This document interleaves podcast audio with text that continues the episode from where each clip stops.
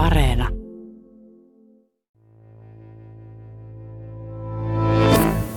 Huikentelevia, kepeitä, hillittömiä, turvattomia, vallattomia suhteita.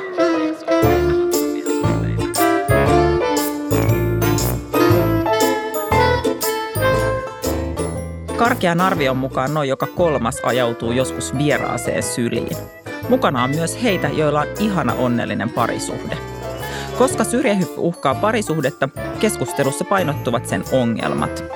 On aika uskaltaa sanoa ääneen, että sivusuhteisiin liittyy myös nautintoa. Senhän vuoksi niitä tapahtuu, jopa maissa, joissa haureudesta tuomitaan ankarasti. Jatkuvasti silmää tekevät ja aivan tavallisetkin ihmiset ottavat kauheita riskejä rakastajiensa ja rakastajattariensa vuoksi. Tällä hetkellä syrjähyppyjen ihanuus on aihe, josta valtavalla joukolla suomalaisia on kokemuksia. Tässä jaksossa puhutaan niistä. Tämä on Vallattomia suhteita, eli Yle Puheen sarja, jossa annetaan kyytiä totutuille hokemille rakkaudesta ja seksistä. Mä olen Riikka Suominen ja väitän, että sivusuhteisiin liittyy myös ihania asioita. Tervetuloa keskustelemaan kanssani tietokirjailija Salla Nasarenko. Kiitos. Sä olet kirjoittanut kirjan Ihana kiihko, jossa muun muassa kerrot olleesi joskus toinen nainen ja joskus pettäjä. Miten sulla oli pokkaa? Miten oli pokkaa kirjoittaa vai miten oli pokkaa pettää? Kirjoittaa, kertoa. No multa ehkä puuttuu joku sellainen sosiaalinen suodatin, että mä en ole käyttänyt elämääni siihen, että mä miettisin, mitä muut on minusta mieltä. Ja mua häiritsi ja häiritsee edelleen tavallaan, että on olemassa joku tällainen valtava elefantti monessa olohuoneessa. Tämä tällainen niin kutsuttu uskottomuus. Että et sitä vähän niin kuin, se on vähän niin kuin, että kaikki sitä tekee, mutta kukaan ei sitä myönnä. Että mulla on tämä, mun lemppari on Neuvostoliittovertaus, jonka mä oon monesti nostanut. Yksi mun miespuolinen fiksu vanhempi kollega sanoi, kun mä mietin, että miksi ihmiset niin kauheasti loukkaantu mulle, kun mä aloin puhua uskottomuudesta ja kirjoittaa siitä, niin hän sanoi, että no, kun se oli vähän niin kuin 70-luvulla Neuvostoliitto, että kyllä kaikki Suomessa tiesi millainen se on, mutta ei siitä ollut tapana puhua. Eli jollain lailla ehkä ihmiset kokee, että on turvallisempaa pitää se asia piilossa. Että se jotenkin status quo järkkyisi liikaa, jos me myönnettäisiin, että hei me ollaankin eläimiä ja välillä on kiva harrastaa tuollaista sitoumuksetonta seksiä. Miksi sä et mene mukaan siihen, että status quo säilyy? No kuten sanottu, mä oon vähän tällainen oman elämäni kylähullu. Että mä koen, että jonkun pitää näistä asioista puhua ja jostain syystä se olen minä. Ehkä siksi, että, että, että mä voin. Että mä olen asunut sellaisissa maissa, jossa nainen ei voi puhua seksistä, seksuaalisuudesta, eikä voi niin kuin, toteuttaa itseään. Niin mä koen, että jos nyt elää sellaisessa yhteiskunnassa, että voi, niin se pitäisi myös tehdä. Mun mielestä on siis älyllistä epärehellisyyttä, että me esitetään, että niihin ei liittyisi mitään hyvää ja ihanaa, koska eihän niitä nyt tehtäisi muuten, että niissä puhutaan niin hirveän voimakkaasti jotenkin tällaisten ongelmien kautta. Mitä siitä seurasi, kun sä julkisesti kerroit olleesi sekä toinen nainen että pettäjä? No tietysti piti mennä telkkariin ja joka paikkaan, koska niin kuin kerrankin löytyi Haluttiin joku. nähdä se joku. Niin, se joku. Harvinainen tapaus. The tyyppi. Et, et Sitten tuli yllättävän paljon julkisuutta – että mä olin kuitenkin tehnyt kaikenlaista muuta, muun muassa ihmisoikeustyötä tosi kauan ja ei, ei kukaan multa pyytänyt haastattelua esimerkiksi oman, omaan ammattilehteen, mutta kuinka ollakaan, niin siellähän minäkin sitten olin, että jotenkin otsikolla kiimakirjailija, että nyt kaikki haluavat häneltä haastattelun. En tiedä, halusivatko kaikki. No Rita Tainola halusi muun muassa ja vaikka, vaikka kuka, että se oli myös – aika uuvuttavaa ja rasittavaa, koska eihän mun esimerkiksi omat vanhemmat ollut kauhean riemuissaan. Se oli heille ehkä vaivaannuttavaa. Jotkut entiset miesystävätkin siitä sitten vähän närkästyivät, että mitä nyt tolla tavalla, mutta se nyt vaan kertoi mulle siitä, että tässä niin kuin yhteiskunnassa on joku tämmöinen, että tämä on niin kuin edelleen kuitenkin Skandinaviassa, joka on maailman mittakaavassa hyvin vapaa paikka, niin edelleen tässä on joku sellainen tabuluonne ja tai jotenkin kipeä, että tätä tekee mieli tökkiä ja tirkistellä tätä asiaa. Mä en oikeastaan pyytänyt sua tänne tai ajatellut sua että tämmöisenä pettäjäkirjailijana, vaan silloin kun mä nelisen vuotta sitten, kun Ihana kiihko ilmestyi, niin luin sen. Ja mä oon ollut siinä vaiheessa siis melkein nelikymppinen ihan tukevasti aikuinen ihminen. Niin mä ajattelin, että se on eka kerta, kun mä luen jostain, että seksillä on itseisarvo – et niin oudolta se kuulostaa, mutta siis ekaa kertaa joku kirjoitti kirjan, missä, niin kuin, missä seksi itsessään ja niin kuin nautinto ja intohimo oli arvokkaita asioita, eikä vaan välinearvoja siis parisuhteen lujittamiselle tai jollekin niin kuin muille asioille. Ja se oli musta aivan täysin tajunnan räjäyttävää. Eikä sitä puhetta nyt liikaa ole sen jälkeenkään ollut. Ja siksi mä oon säästänyt sen kirjan. nyt se on lainassa kaverilla. Joo, ei, ei sitä varmaan ole. Toi on hyvä analyysi siitä. Se oli mulle jotenkin ihan itsestään selvää, että se on näin, että se on niin kuin suuri eläm, elämänvoima ja itsessään tärkeä, eikä siihen tarvi ympärille mitään rakennetta. Ne rakenteet on yhteiskunnallisia. Se dramatiikka varmaan liittyy sit siihen, että jos niistä jää kiinni, niin sitten ajetaan kyllä se enääpään aika kovaa, että sitten se, että siitä se dramatiikka tulee sit siitä siinä vaiheessa, kun paljastuu ehkä jotain sellaista. Ei varmaan aina, mutta jotenkin mä ajattelen, että se, se on se jotenkin ehkä se Joo, mutta olin mäkin siihen niin tavallaan indoktrinoitu, että silloin mä olin naimisissa, niin mä olin oikeasti kuvitelma, että jos mä petän, niin suunnilleen mun otsaan tatuoituu joku tulikiven katkuinen merkki, että kaikki näkee heti, että mä oon tällainen tyyppi. Ja sitten kun näin pääs käymään ja mä olin uskoton mun puolisolle, niin se oli, se oli aika tajunnan räjäyttävä huomata, että ai tämä ei tuntunut missään. No. Että et minä en muuttunut tässä ihmisenä ja tämä oli ihan mukavaa. Totta kai oli ikävää mennä tavallaan teeskennellä toiselle, että mitään ei ole ollut. ollut. Ja mä oon toki jälkeenpäin hänelle kaikki kertonut, että me ollaan erottu, mutta kaikki tommoset asiat on selvitetty. Mutta just silleen se oli aika jännä, että okei, että... Se oli joku yhden yksi, yksittäinen Joo, tapaus. työmatkalla Joo. asia johti toiseen. Niin tota, oli sitten semmoinen olo, että okei, eihän tämä nyt olekaan mikään juttu. Mulla on semmoinen, tämä rikos on kyllä myös tosi vanhentunut, toistakymmentä vuotta sitten tapahtunut. Mä niin rakastuin toiseen. Luulin olevani erittäin onnellisessa suhteessa, mutta rakastuin ihan toiseen ihmiseen. Siis mä kärvistelin niin hirveästi, että mä en niin vähän tyhmä oli se, että mä olisin ehkä nauttinut siitä rakastumisesta enemmän ja muuta, jos mä en olisi ollut niin siis hirveissä tunnontuskissa. Ja jotenkin, että niin mutta ei, mun, ei, ei mun niin. otsassa mitään lukenut, mutta mä, mä itse olin kyllä ihan siis erittäin synnin tuntoinen siis, että, se, että, että en nukkunut enkä syönyt enkä, enkä mitään. Niin ja varsinkin kun sitä luulee, että jotenkin näin ei voi tapahtua, että siihen niin tulee sitten semmoinen, että... Ei ainakaan mun kaltaisen niin, korkean moraalin mun... ihmisen, niin. joka on niin. hyvässä suhteessa. Niin tai sitten just, että tapahtua. mä oon mennyt naimisiin ja nyt mulle kävi näin, että voi, että eihän nyt näin voi tapahtua. Että seksuaaliterapeutti Leena Piikoski on joskus kauhean fiksusti sanonut, että, että kaikissa parisuhteissa pitäisi just hyvänä hetkenä käydä se keskustelu, että mitä me tehdään sitten, kun joku toinen kiinnostaa liikaa. Että mikä on meidän diili tässä tilanteessa. Ei silleen, että näin ei voi meille käydä, vaan että silloin kun, niin mitä me tehdään. Musta aika usein olen jutellut tästä joidenkin ukkomiesten kanssa joskus, niin siis aika monessa suhteessa tämä keskustelu on joskus käyty – mutta jos se on käyty vaikka 18 vuotta sitten, niin tavallaan, että, että mä toivoisin, että se käytäisiin niin kuin hyvän sään aikana niin kuin, vähän niin kuin säännöllisesti, koska se mielipiteet on voinut muuttua ja, ja ne on voinut unohtua, mitä on sanottu ja on voinut tulla viisi lasta siihen väliin. Niin, niin se on. Ja sitten tietysti kun siitä asiasta ei keskustella ja mennään sillä oletuksella, joka on jotenkin tuolla ulkomaailmassa, että nyt jos meillä on tämä monogaminen parisuhde, niin sitten se vaan on ja se on niin kuin kiveen kirjoitettu ja näin me toimitaan. Ja jos ei meillä ole seksiä, niin sitten meillä ei ole, meillä on muuta. Me harrastetaan... Kesämökki. Niin. Se on jännittävintä minusta, miten ihmiset ei pysty siitä puhumaan hirveän usein.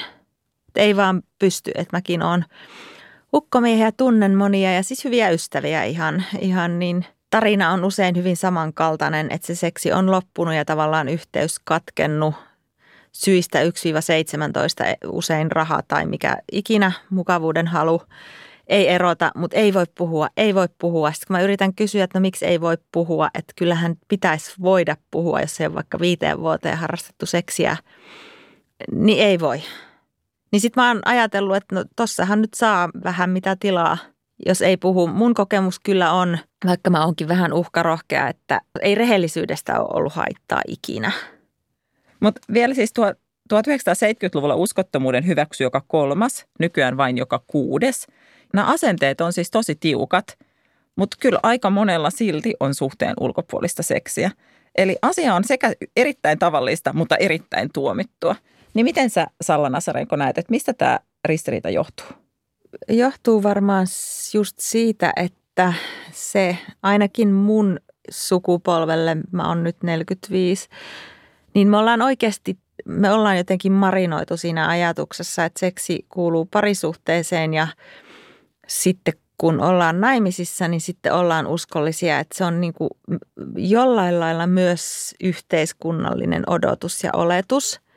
Mutta sitten taas erityisesti netti on tehnyt seksikumppanien löytämisestä kauhean helppoa.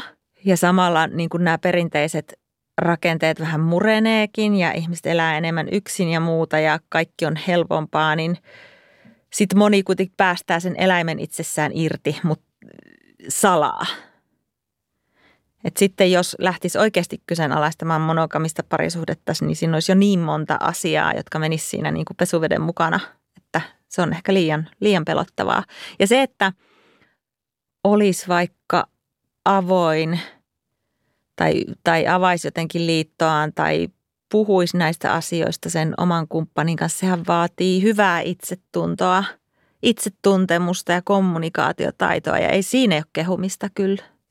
Suomessa oikeasti. Mutta silti vieraaseen sänkyyn päätyviä pidetään vastuuttomina ja lapsellisina. Ajatteletko ylä- vai alapäällä, Petteältä kysytään. Vaikka joskus Pette on ehkä ihan määrätietoisesti halunnut vieraaseen syliin ja ottaa itse vastuun siitä, että hän saa sen mitä tarvitsee. Todellisia tarinoita todellisista parisuhteista. En tehnyt syrjähyppyä enkä ajautunut sivupolulle. Astuin tietoisesti huikaisevalle kipinöivälle valtaväylälle. Kun hän, tuntematon, nauroi kevyille sanoilleni, joita muut ympärillä eivät tavoittaneet, katsoin häneen hetken ja hän minuun pidemmän. Vastasin nauruun. Seuraavina päivinä, viikkoina, kuukausina, pitkiä puheita, pitkiä suudelmia, pitkiä lounaita, pitkiä rakasteluja, pitkiä öitä, yhteisiä heräämisiä – Samaan aikaan rauha ja kiire kuulla, imeä kaikki, kaikki uusi, kaikki hyväilevä, kaikki ihaileva, kaikki äimistynyt ja hurmaantunut. Kaikki tieto siitä, että tälle tielle minä juoksen riemusta ja orgasmeista huutain ja tämän tien syöksyn läpi sinun kanssasi. Tulkoon mitä vaan. Kunnes kaikki se loppui. Paitsi rakkaus, josta pyristelimme vaivalloisesti ja nilkuttaen irti kuukausia vuosia. Ja Vieläkin se niin helposti palaisi, jos me vaan kutsuisimme. Loppusanat. Tekisin sen kaiken uudestaan. Lähtisin ehdottomasti siihen rakkauteen uudestaan. Se, toinen rakkauteni avioliiton rinnalla, pelasti minut, henkeni, myös avioliittoni. Jos en olisi rakastunut silloin, olisin masentunut, ahdistuneen, hullutta ja vihaa kurottavan puolison ja avioliiton alle – en olisi jaksanut enkä osannut repäistä itseäni ulos, koska minähän rakastin puolisoani. Ahdistuksissaan, vihassaan, niin minusta vahvasti tuntuu, puolisoni olisi jossain vaiheessa liiskannut, nitistänyt, kuristanut minut, vaikka ei koskaan mitään ehtinyt tehdä. Ei pystynyt edes koskemaan, ei vihassa eikä rakkaudessa.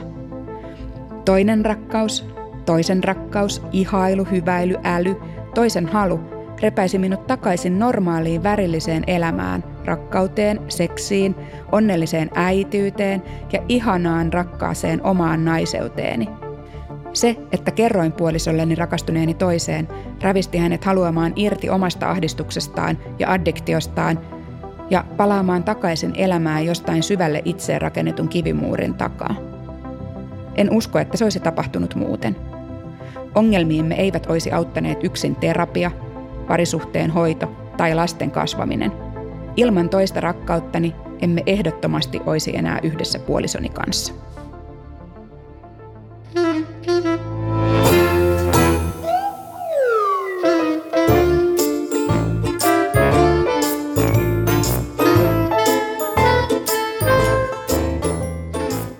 Tämä on Vallattomia suhteita ja mä oon Riikka Suominen.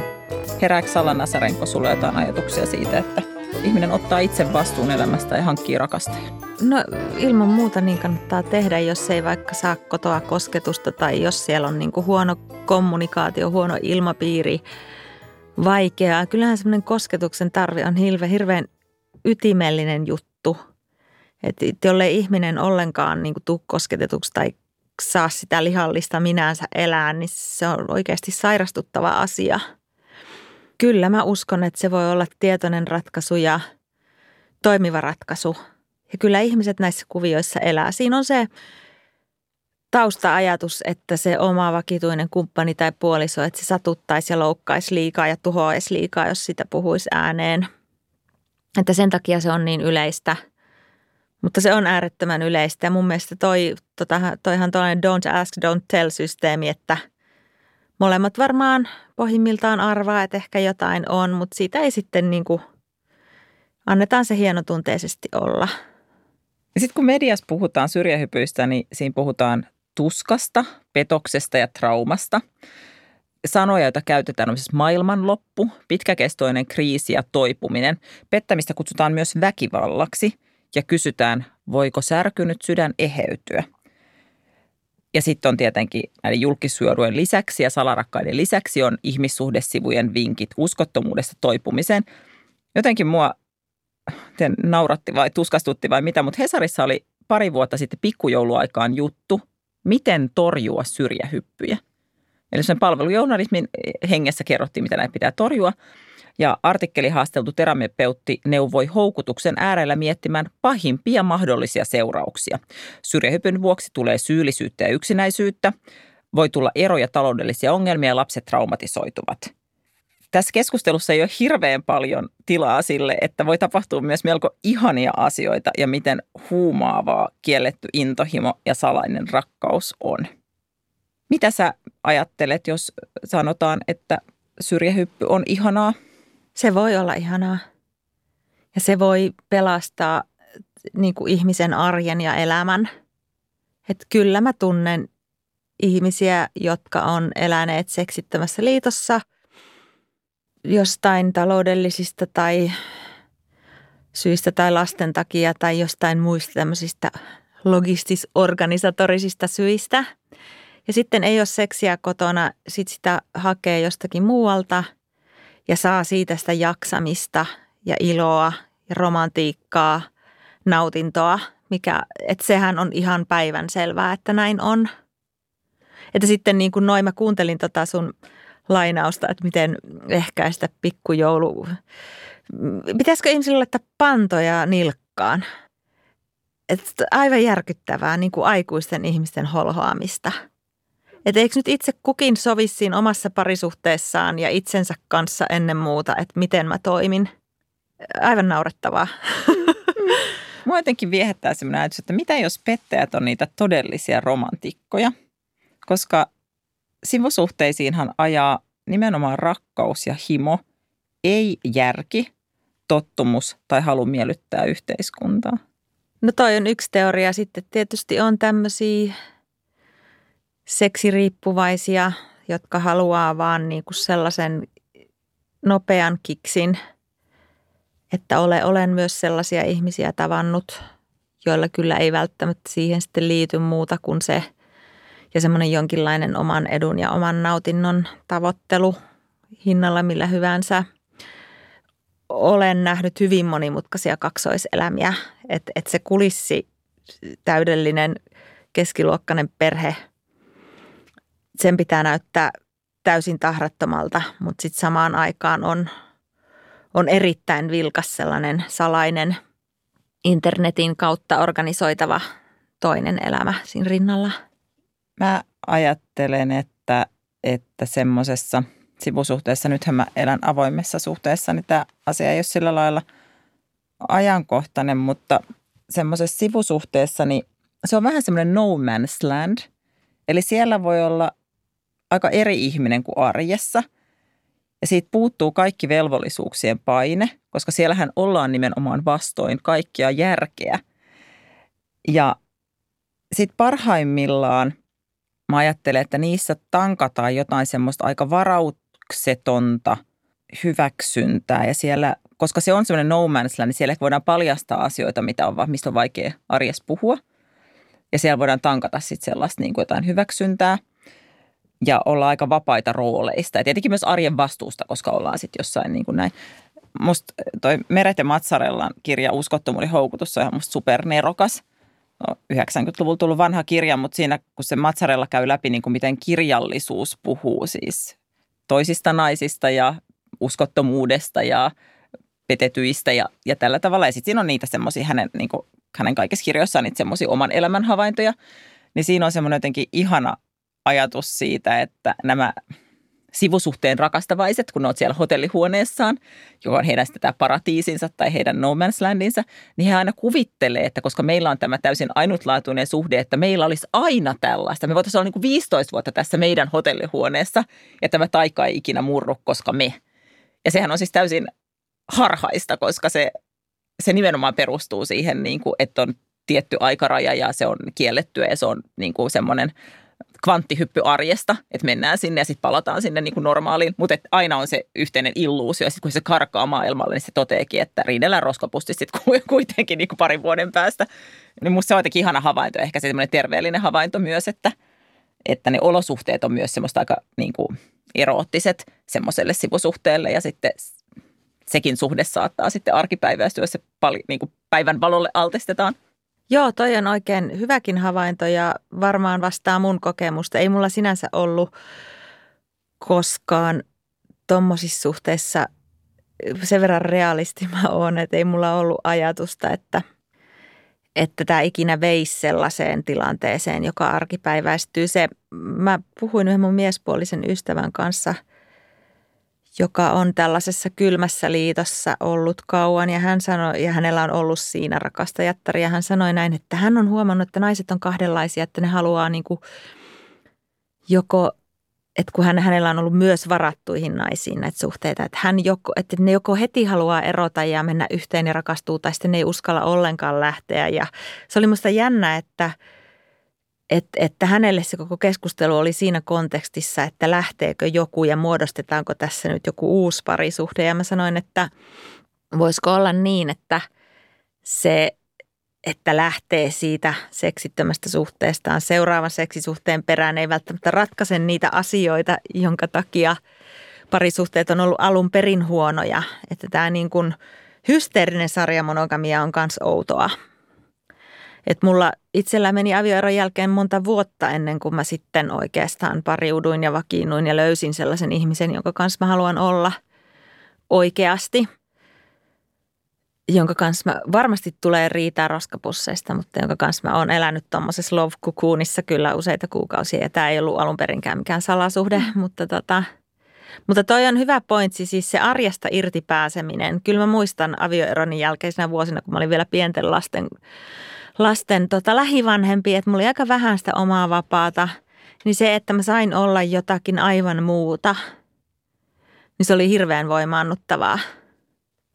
Sen sijaan, että mä olisin ottanut siihen just jonkun uuden kumppanin ja mahdollisesti hänen lapsensa ja hänen traumansa ja hänen sukulaisensa. Mm. Niin, että et sä pyörität sitä arkea ja sä pääset siitä täysin irti. Mm. Niin se on makeeta. Se on hienoa. Ja sitten jotenkin saa itse olla joku muu kuin, Joo. kuin sit siinä arjessa. Ihan tutkimustenkin mukaan niin muissa kuin vakisuhteissa koetaan myös ihan tota, tosi huikeita seksikokemuksia. Osmo Kontula on kirjoittanut mielen seksuaalisuuskirjassa, että joka neljännellä ihmisellä mieleen painuneet kokemukset on kytkeytyneet suhteeseen, joka on täysin tuntemattoman henkilön kanssa tai jonkun uuden ihmisen kanssa, joka on vasta, vasta tavattu. Ja miehillä tämä on tavallisempaa kuin naisilla – Eli mä ajattelen, että joku siinä, että sä oot niin kuin jotenkin siellä no man's landissa ja joku muu kuin arjessa, niin se on tosi vapauttavaa ja voisi tehdä siitä seksistä semmoista ikimuistosta. On juuri näin. Mä oon tästä puhunut monen naisen kanssa ja naiset tietysti usein sanoo, että, että kyllä he, sen ihmisen pitää olla tutumpi, kun ei mulla ole tämä kroppa riittävän hyvä ja sitä ja tätä. Että jos on jotakin itseen liittyvää sellaista itsetunto ongelmaa, niin se voi olla vaikeampaa, mutta mä oon esimerkiksi kyllä pystynyt heittäytymään sellaisiin tilanteisiin. Ja se on mun mielestä nämä kaikki asiat vähän palvelee erilaisia elämäntilanteita ja vaiheita, että meidän seksuaalisuus ja seksuaalinen identiteetti, niin kuin kaikki identiteetit, ne on liikkeessä. Meillä on erilaisia toiveita, tarpeita, haluja, mieltymyksiä eri, eri elämänkausina – ja hyvä niin. Yle Puhe. Vallattomia suhteita.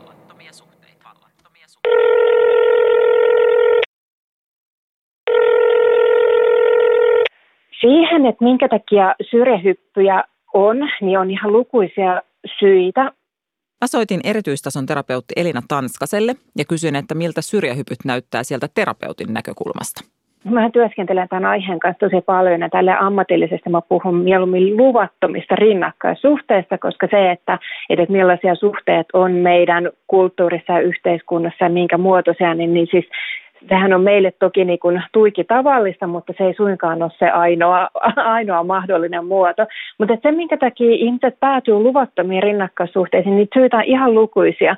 Esimerkiksi yksi sellainen, mikä, mistä on hirveän hyvä olla tietoinen, että se ei välttämättä suinkaan aina johdu siitä, mä käytän tällä hassusti tämmöistä sanaa kuin pääsuhde, vaan ne voi olla tosiaan semmoisia niin kuin omaan identiteettiin, omaan seksuaalisuuteen, omaan elämänvaiheeseen liittyviä kysymyksiä. Mutta sitten se kirjo on ihan todella paljon isompi kuin se, että mitä monesti noissa kahvipöytäkeskustelussa sanotaan, että ne ja ne tekee aina näin ja näin, tai tässä vaiheessa aina ja sitä ja sitä, jos elämä on sitä ja tätä, niin niin, niin sitten se väistämättä johtaa siihen, että joku pettää. Että kyllä mä tälle terapeuttina näen sen tosi paljon moninaisemmin sen kuvan. Voiko syrjähyppyjä sun mielestä torjua tai pitäisikö niitä edes yrittää torjua? Tuo on tosi kiinnostava kysymys siitä, että, että pitäisikö syrjähyppyä torjua. Ja mä vedän tämän tälle ehkä yleisemmälle tasolle, koska tosiaan niin ne taustavaikuttimet ja syyt on tosi moninaiset. Niin se, mitä tälle terapeuttina toivoisin, että torjuttaisiin, olisi niin kuin ylipäätään kärsimys. Kärsimys ihmissuhteessa, kärsimys seksuaalisuuteen liittyvissä kysymyksissä. Eli jos otetaan semmoinen niin tyylipuhdas keissi, että on, on vaikka uh, suljetussa suhteessa oleva pariskunta, josta toinen on pettänyt, niin tavallaan se erityyppiset kärsimysten kohdat heidän tarinassaan voi olla tosi monimutkaisia ja tosi monisyisiä ja voi olla, että he ei ole edes tiedostanutkaan, että minkä tyyppistä kärsimystä heillä on ollut. Mä tiedän, että kärsimys on hirmu vahva sana, mutta että kun mietitään tälle ylipäätään elämänlaatua ja, ja sitä, mikä saa ihmiset voimaan hyvin, niin se on kyllä semmoinen asia, mitä mä toivoisin, että aidosti torjuttaisiin. Ja sitten kun puhutaan kärsimyksen torjumisesta, niin, niin, niin silloinhan siellä on avainsanoina tietenkin se, että, että on itse jotakuinti kartalla sen suhteen, mitä itselleen niin sanotusti kuuluu, ja sitten myöskin se, että jos on suhteessa, niin sanottaa sille kumppanille sitä, että mitä tarvii ja, ja mitä niin kuin tapahtuu ylipäätään, että semmoista niin kuin avointa haavoittuvasta keskustelua. Se ei ole ihan hirveän helppoa, sen on tässä työssäni huomannut.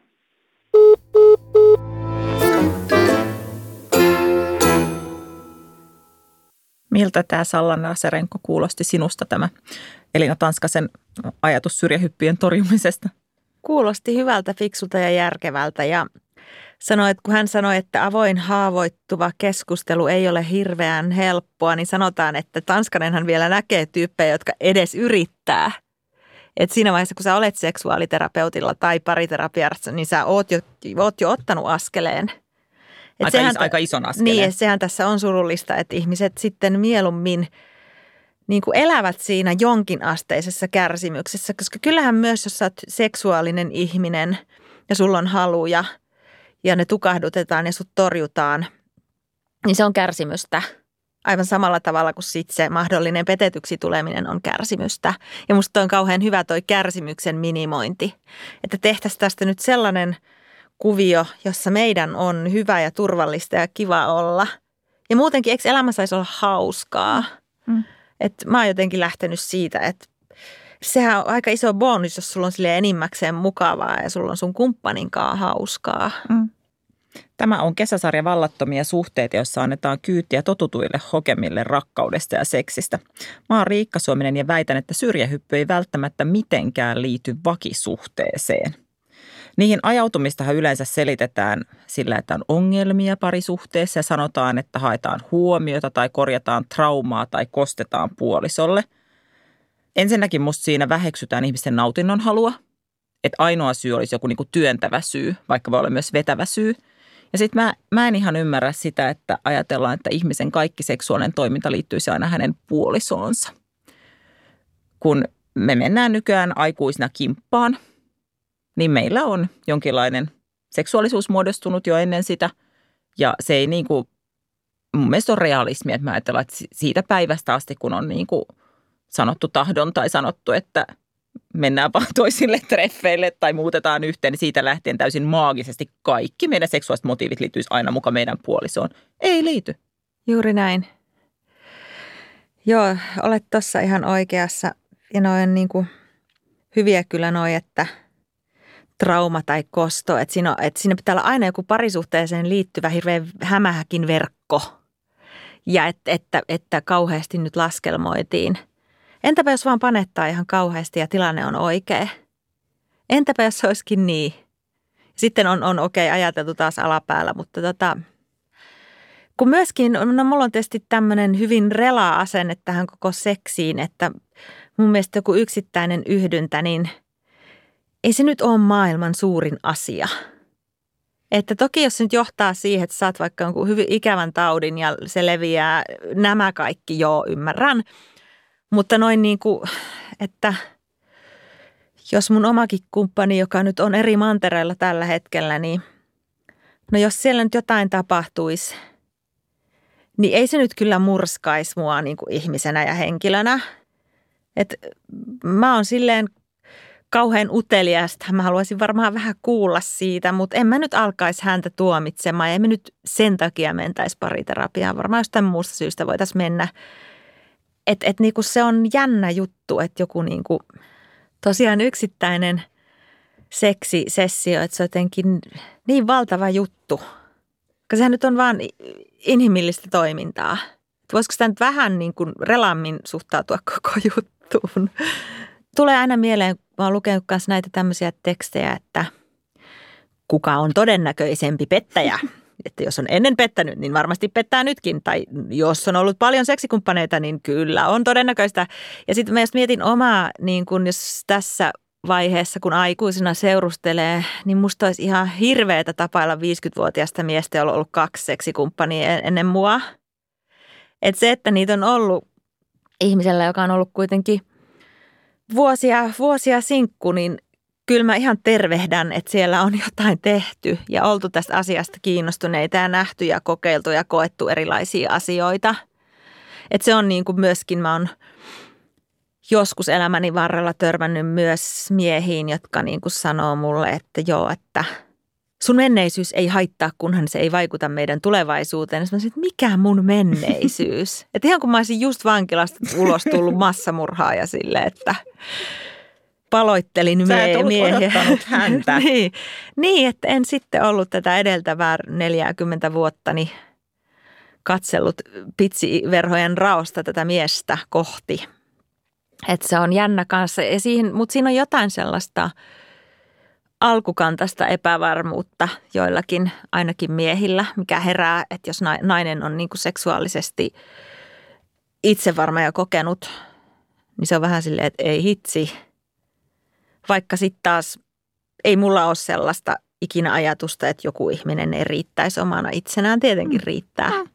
Ja jokainen ihmissuhde on täysin uniikki ja sen ihmissuhteen niin kuin dynamiikka on sellainen, mitä ei voi millään muulla korvata. Niinpä. Ihan samalla tavalla, kun jokaisen kaverin kanssa puhuu eri juttuja ja haluaa sen niin kuin näkemyksiä, haluaa uskoutua sille joistain asioista ja tykkää ihan kauheasti tehdä sen kanssa jotain, niin musta ihan samalla tavalla kaikki niin kuin miesten ja naisten väliset suhteet on musta ihan samalla tavalla niin kuin tosi uniikkia. Kyllä näin on. Yle puhe. Vallattomia suhteita. Tuosta vielä eh, tästä missä määrin se, niin kuin se perussuhde tai siis se niin kuin vakituinen suhde vaikuttaa siihen näihin pettämisiin, niin Finsex-tutkimuksen mukaan jopa hyvin onnellisissa suhteissa elävistä miehistä joka kymmenes ja naisista 5 prosenttia on ollut uskottomia ja sitten onnettomissa liitoissa nämä luvut on tosi paljon suurempia, että niissä sitten niin kuin 40 prosenttia on ollut uskottomia. Äh, onko sulla Salla Nasarenko kokemusta siitä, että jos sulla on ollut tämmöinen sivusuhde tai tapaaminen jonkun varatun miehen kanssa, niin onko ne ollut onnellisia liittoja? Voiko sitä tietää? Ei varmaankaan. Toki, kuten juuri sanoit, niin nämä dynamiikathan on erilaisia. Että on ollut, olen tuntenut ja tunnen miehiä, joilla on hyvin onnettomia liittoja, jotka lähenee henkistä väkivaltaa ja jo, joku, siinä on joku aivan kummallinen keittiö psykologipohjalta läheisriippuvuus tai joku sellainen syy tai raha, että, että, että siihen jäädään. Tai on esimerkiksi kasvettu perheessä, jossa on vanhemmilla hirveän huonot välit, niin on opittu sellainen dynamiikka, että ei, meidän nyt tarvi, ei meillä tarvi olla hauskaa eikä rakkaudellista. Että tämä on tämmöistä lusimista ja koordinaatioa ja kulissin ylläpitämistä. Että sellaista on. Sitten on, että et ihmiset saattaa olla ystävyys, kumppanuusliitossa. Toisella voi olla vaikka terveydellisiä syitä, että seksi ei enää tunnu hyvältä tai ei onnistu. Niin sitten toinen puoliso niin kuin hakee sen sitten muualta. Ja itse asiassa ystäväni seksuaaliterapeutti ja seksi työntekijä Tiia Forström on sanonut, hän on huomannut työssään, että seksuaalisten tarpeiden kohtaamattomuus on tavallisempaa kuin täydellinen yhteensopivuus. Että tämä on yksi kans tällainen illuusio, että me ajatellaan, että nyt mulla on tämä kumppani ja tämä on just täydellistä seksiä ja tätä mä nyt vaan aina haluan. Asuin aikanaan vuosia Keski-Aasiassa ja siellä tietysti niin miehillä – oli enemmän avioliiton ulkopuolisia vapauksia siinä yhteiskunnassa. Ajateltiin, että miehet ilman muuta käy vieraissa, koska ne on miehiä ja miehillä on miesten tarpeet. Niin, niin siellä joku sanoi, että, että ei, ei hänen vaimossaan mitään vikaa, mutta kun hän ei jaksa joka päivä syödä pilahvia, että välillä pitää saada myös kebabia. Että se oli ruokavaliovertaus, mikä on tietysti kauhean esinäällistävä, mutta kauhean hauska, koska ihmisethän on hirveän erilaisia – seksikumppaneina. Ne on erilaisia tilanteita. Ja sen takia niin kuin ainakin mun elämäni seikkailut, ne on ollut kauhean palkitsevia, hauskoja ja rikastuttavia. Että en mä edelleenkään myönnä menneeni pilalle siitä, että mä oon pörrännyt paljon. Että mä oon todennäköisesti onnellisempi kuin mitä mä olisin ilman noita kokemuksia. Mm. Musta tässä on vähän tyhmää se, että me ollaan itse rakennettu – semmoinen hirviö, että kun tämä yksiavioisuuden vaatimus on niin mielettömän tiukka, niin sitten meidän pitää niin kuin kaksin käsin esittää niissä suhteissa, että ikinä sitä kebabia tee mieli. Että kun on tämä mikä pihlavi makuun pääsy, niin ikinä en enää kebabia halua. Eli tavallaan, meidän pitää esittää puolin ja toisin, että meidän kaikki halut kohdistuu ja rajoittuu siihen, mitä parisuhteessa on tarjolla. Ja sitten tämä hyveellinen esitys – itsessään tarkoittaa, että sen parisuhteeseen on istuettu valhe. Että jos siinä ei ole turvallista niin kuin myöntää, että ihan tosi paljon kiinnostaa toi tota, niin, kollegan kebab, niin, niin sittenhän, sittenhän sä et ole niin kuin rehellinen siinä sun niin kuin läheisimmässä ihmissuhteessa, jos parisuhde on sun läheisin ihmissuhde. Sittenhän sä et ole kokonainen ihminen siinä. Mutta meillä on niin kuin, musta yksi, yksi avioisuuden vaatimus on niin tiukka, että meidän pitää esittää näin. Ja myös itsellemme pahimmillaan. Joo, ja sitten – Esimerkiksi se, että jos joku ihminen on kaunis ja viehättävä, tai jos mä ajattelisin, että vaikka mun kumppani näkisi jonkun viehättävän ihmisen ja flirttailisi ja keskustelisi sen kanssa ja sille tulisi siitä hyvä olo ja hyvä mieli, että olipa viehättävä ihminen, niin eihän se nyt ole multa pois. Et kun mä en niin näe sitä ollenkaan sillä tavalla ja mä ajattelen, että jos meidän – suhde ei kanna, niin se ei kanna niin kuin muutenkaan. Ja tietysti varsinkin etäsuhteessa tällä tavalla niin täysin mahdotonta olisi sitä toista ihmistä kontrolloidakaan. Mutta mä jotenkin ajattelen hänestä esimerkiksi nyt, kun elämme tällaista karanteeniaikaa, että jos hän saa jostain visuaalista mielihyvää, ties vaikka muutakin, niin mä suon sen hänelle, koska hän on mulle rakas. Mä haluan, että hän voi hyvin. Hmm. Että se, että mä täällä niin kuin rystyset valkeana puristan, että hitsi, jospa siellä Amerikassa on joku hyvännäköinen nainen, voisiko olla näin, niin tota, huonostihan mulle siinä käy ja meille. Mm. En mäkään nyt niin kuin, on niin loputtoman riittänyt, mä ajattelen, että mä oon jollekin ihmiselle kaikki. En taatusti ole. Niin. Todellisia tarinoita. Todellisista parisuhteista.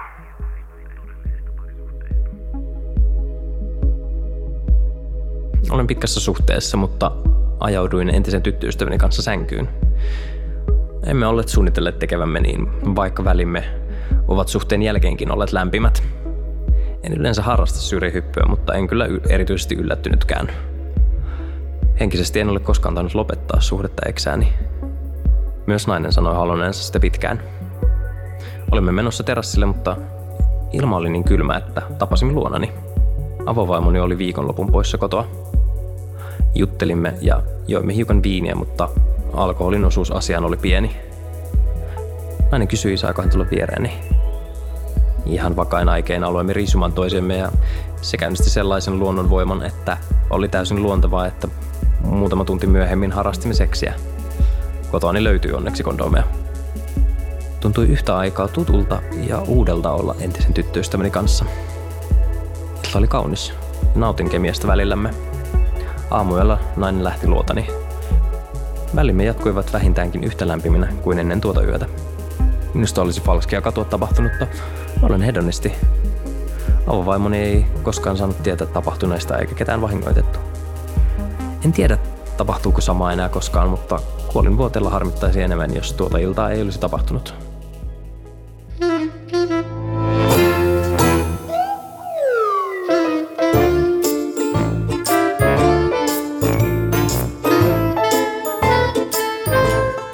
Tämä on Vallattomia suhteita ja mä oon Riikka Suominen. Miltä susta Salla Nasarenko tuntuisi, jos sua petettäisiin?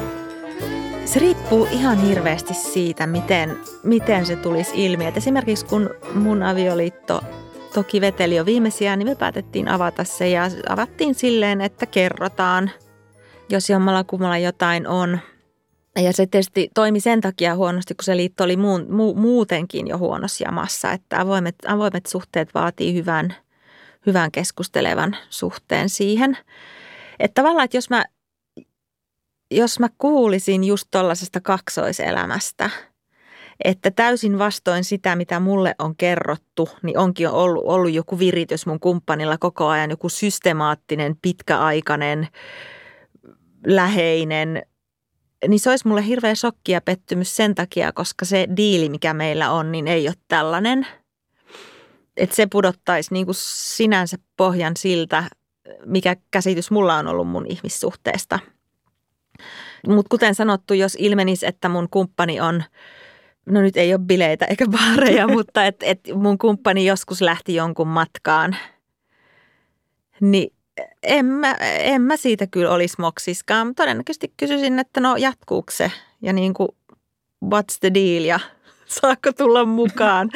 Et, et näin, että lähtökohtaisesti se mun mielestä semmoinen niin kuin promiskuiteetti ja monikumppanisuus versus yksiavioinen seurustelu, että ne on kaikki sopimuskysymyksiä – et se on fine, että sitten se valehtelu ja sellainen kaksoiselämä, niin sitä mä en halua itselleni eikä toiselle. Mm. Et sitä, sitä mun kyllä ei sitten hermo kestäisi, mm. mutta aika paljon muuta. Mulla ei ole hajuakaan, onko mua joskus petetty. Ja se ei niinku oikeastaan hirveästi kiinnosta mua. Jos sitä on tapahtunut, se ei, ollut, ei se ollut multa pois, jos mä en ole sitä edes huomannut enemmän mä ehkä ajattelin, että toivottavasti nyt oli hyvä, hyvä kokemus, mutta samalla tavalla mä ajattelin tuosta kaksoiselämästä, että sitten jos, jos nyt olisi niin, että olisi joskus ollut tällainen ja sitten olisi tullut tota niin, pikkujouluista aamulla vähän semmoinen häntä koipien välissä joku koti ja ollut se nyt kävi näin, niin varmaan mulla olisi siinä tilanteessa ollut niin kuin, mä olisin toivonut, että mulla olisi vastattu niin kuin rehellisesti niihin kysymyksiin, mitä mulla olisi ollut. Ja sitten se olisi niin kuin mun on jotenkin vaikea nähdä. Ja ehkä mäkin jos mä olisin kysynyt, että no, et rakastuksessa nyt siihen tai mitä, onko jotain, mitä mun pitäisi tietää tai jotenkin näin.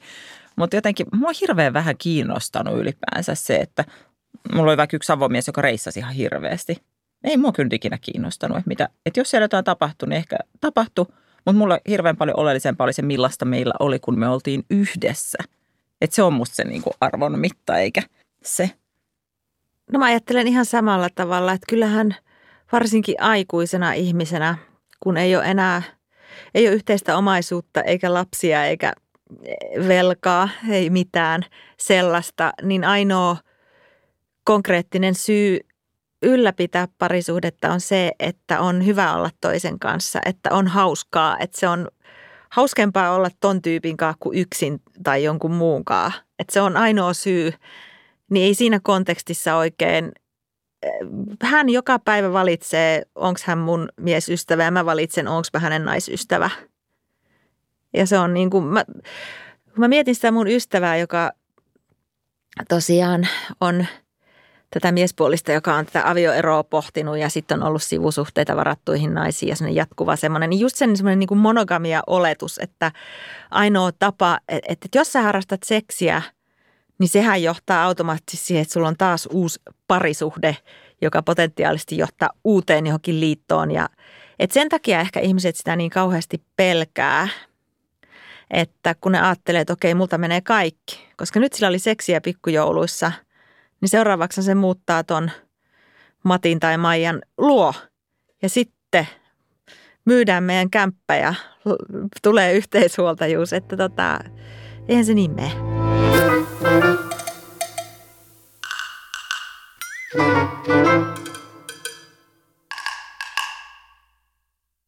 Tämä on Vallattomia suhteita ja mä oon Riikka Suominen. Tänään studiossa vieraana on tietokirjailija Salla Nasarenko. Me nykyihmiset ollaan opittu diagnosoimaan ja psykologisoimaan kaikkea elämää ja erityisesti ihmissuhteita. Ja niinpä sitten syiksi pettämiseen sanotaan sitoutumisongelmat ja keskusteluyhteyden katkeaminen arvottomuuden tunne ja narsismi ja yksinäisyys. Eli pettäminen johtuu psyyken heikkouksista ja sitten aikanaan ennen se oli syntiä, että se oli paholaisen viettelys. Ja sitten jotkut väittää jotenkin jo, että uskottomuus olisi geeneissä, että toisille, niin kuin on jotenkin geneettisesti tämmöinen taipumus.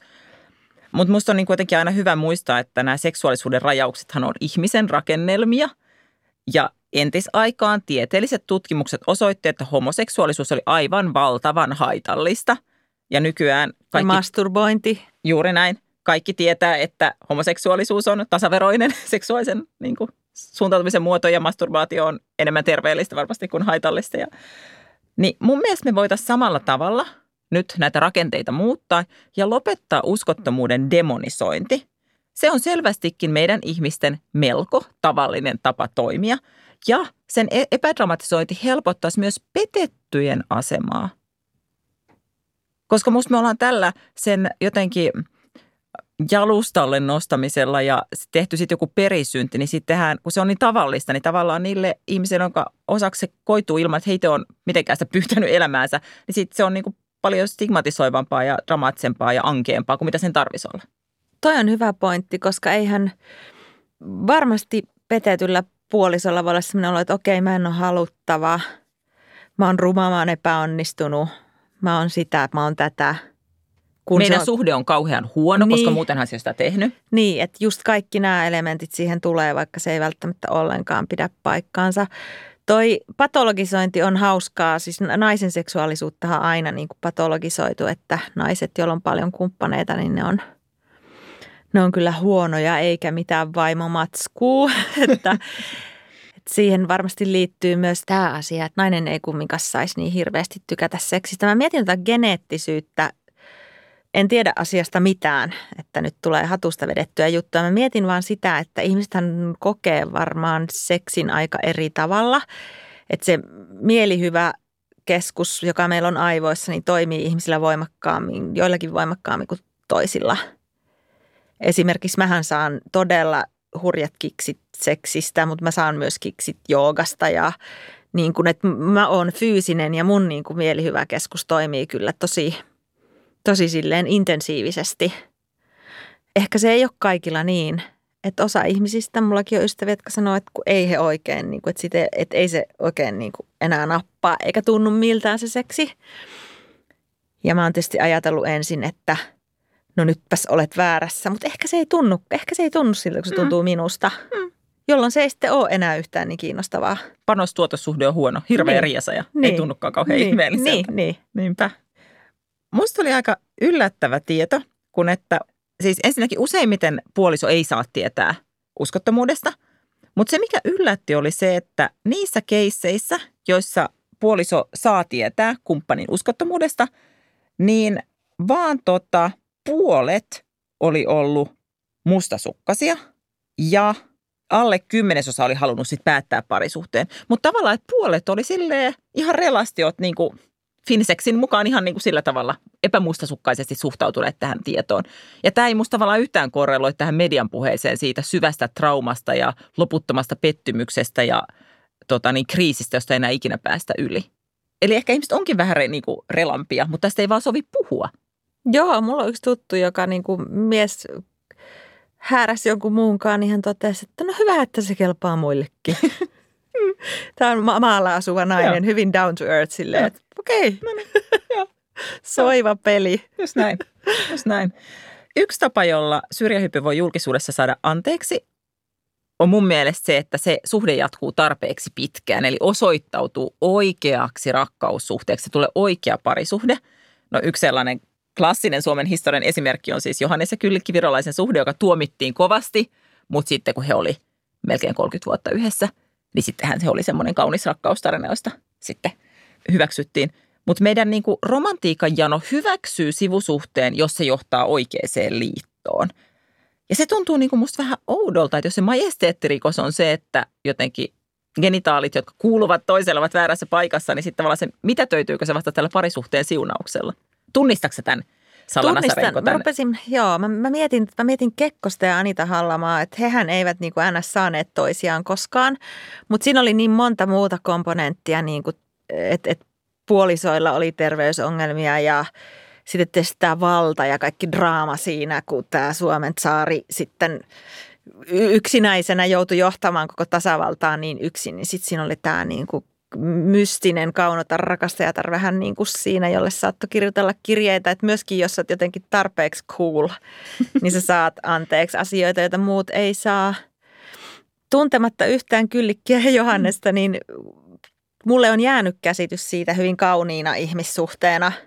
Että voihan se olla, että joku löytää itselleen sopivan ihmisen tuommoista kautta. Mm. Yhtä hyvin kuin se voi löytyä mitä tahansa mm. kautta. Mutta se on ihan älytön diskurssi – että niin kuin sit, kun siitä on tehty tuommoinen kanonisoitu monogaminen oikea parisuhde, niin sitten se onkin niin kuin ok ja sitä ennen se oli huono. Sitä ennen se oli siis kauheeta. Niin. Skandaali. Niin. Mutta semmoinen juttu, kun tavallaan sivusuhteellahan ei ole mitään semmoisia instituutioita tukenaan, niin kuin virallisia näyttäytymisiä tai hääpäiviä tai muita. Rekisteröityjä yhdistyksiä. ei niitäkään. Pettäjät ry. Niinpä. Toi. Mutta onko sulla semmoista Sallan Asaranko kokemusta tilanteesta, jossa niin kuin, sulla ei ole legitiimiä tavallaan niin kuin siis asemaa itsellesi rakkaan ihmisen elämässä ja miltä se tuntuu? Siis tyyliin Anita Hallamaa, mutta ymmärrätkö mitä mä tarkoitan? Joo, ymmärrän. Joo. ymmärrän. Joo. Se on se, mikä tekee tota, siitä hirveän raskasta silloin, jos se jotenkin syvenee ohi tietyn vaiheen. Ihan sen takia myös, että sä tiedät tavallaan – että siellä on joku ihminen, joka ei tiedä susta eikä siitä, että sä vietät paljon aikaa sen toisen naisen puolison kanssa ja jotenkin, että sitten tulee semmoinen, että mä ainakin koin hirveän suurta solidaarisuutta niitä siis vaimoa kohtaan. Siinä iski se niinku huono omatunto, että okei, että nyt tämä on niinku mennyt liian pitkälle rakkaussuhteen puolelle ja siellä on sitten ihminen, joka on tästä autuaan tietämätön – että se on ollut se hankala paikka aikanaan, että en mä näitä vuosiin ole sinänsä siis harjoittanut. Mulla on yksi tuttu pariskunta, jotka vähän niin kuin saivat toisensa tässä noin, olisiko siitä nyt joitakin kuukausia. Se oli just niin, että toinen osapuoli oli naimisissa ja se jatkui monta monta vuotta – semmoisena ja se oli tosiaan sille toiselle osapuolelle kyllä vaikeaa ja kivuliasta, mutta sitten jotenkin niille kävi niin, ne oli, ne oli sitten sinä aikana tavallaan mun mielestä niin hienosti käsitelleet kaiken, että sitten kun ne rupes olemaan NS oikeasti, niin ne on osannut sen organisoida silleen, kun kuuluu, että ne ei ole muuttaneet heti yhteen ja ne ei ole lähteneet mihinkään sellaiseen – parisuhdeleikkiin. Niin, semmoisen mm. oletus NS-harhaan, että, että molemmat on siinä sitten aikuisina ihmisinä. Mutta joo, on, on mulla tästä kokemusta ja se on siinä just hankalaa, kun viimeksi kun mulla oli tämän tyyppinen tilanne, mä sanoin tälle miehelle, että kuule, että mä en, mä haluaisin, että sä jotenkin ottaisit puheeksi vaikka sen, että teillä olisi avoin liitto, että mulla ei ole mitään tarvetta siirtää kamojani sinne teille, eikä niin kuin en vaadi sulta eroa, mutta pidän sitä ikävänä tätä. Mm. Et se, Mitä hän sanoi? No ei hän sitä osannut puhua, mm. kun ei ihmiset mm. osaa siitä puhua. Mm. Tämä on vallattomia suhteita ja mä olen Riikka Suominen. Tähän loppuun mä haluaisin vielä kannustaa etsiä netistä pariterapeutti Ester Perelin tekstejä ja TED Talk-puheen. Perelillä on muun muassa hyvä pointti siitä, että sivusuhde ei välttämättä mitenkään liity siihen tyyppiin, jonka kanssa petetään, vaan siihen, kuka itse saa olla siinä sivusuhteessa. Ja siksi Perelin mukaan uskottomuuden paljastuessa kannattaisi puhua myös siitä, mikä uskottomuudessa veti puoleensa ja kuka se pettäjä sai siinä sivusuhteessa olla. Saitko sä, Salla Nasarenko, tästä jotain oivalluksia tota, sivusuhteen vaietuista puolista?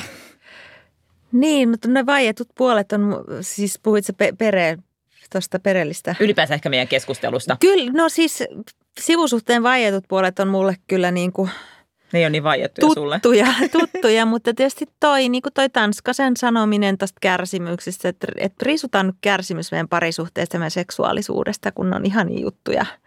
Että niin kuin vannetta löysemmälle pään ympärillä. Että me, eletään hirveän valmis yhteiskunnassa, voit ottaa siitä ilo irti. Juuri näin. Lopuksi vielä sulle, Salla Nasarenko, muutama väite. Onko seuraavat asiat kylmää vai kuumaa? Pitää kertoa, jos on pettänyt. Kylmää. Netin pettämissivustot. Haaleaa. Ennen pariutumista pitäisi suorittaa parisuhdeajokortti. Kylmää. Tankotanssikurssi. Kuumaa. Sihisee. Kiitos tietokirjailija Salla Nasarenko.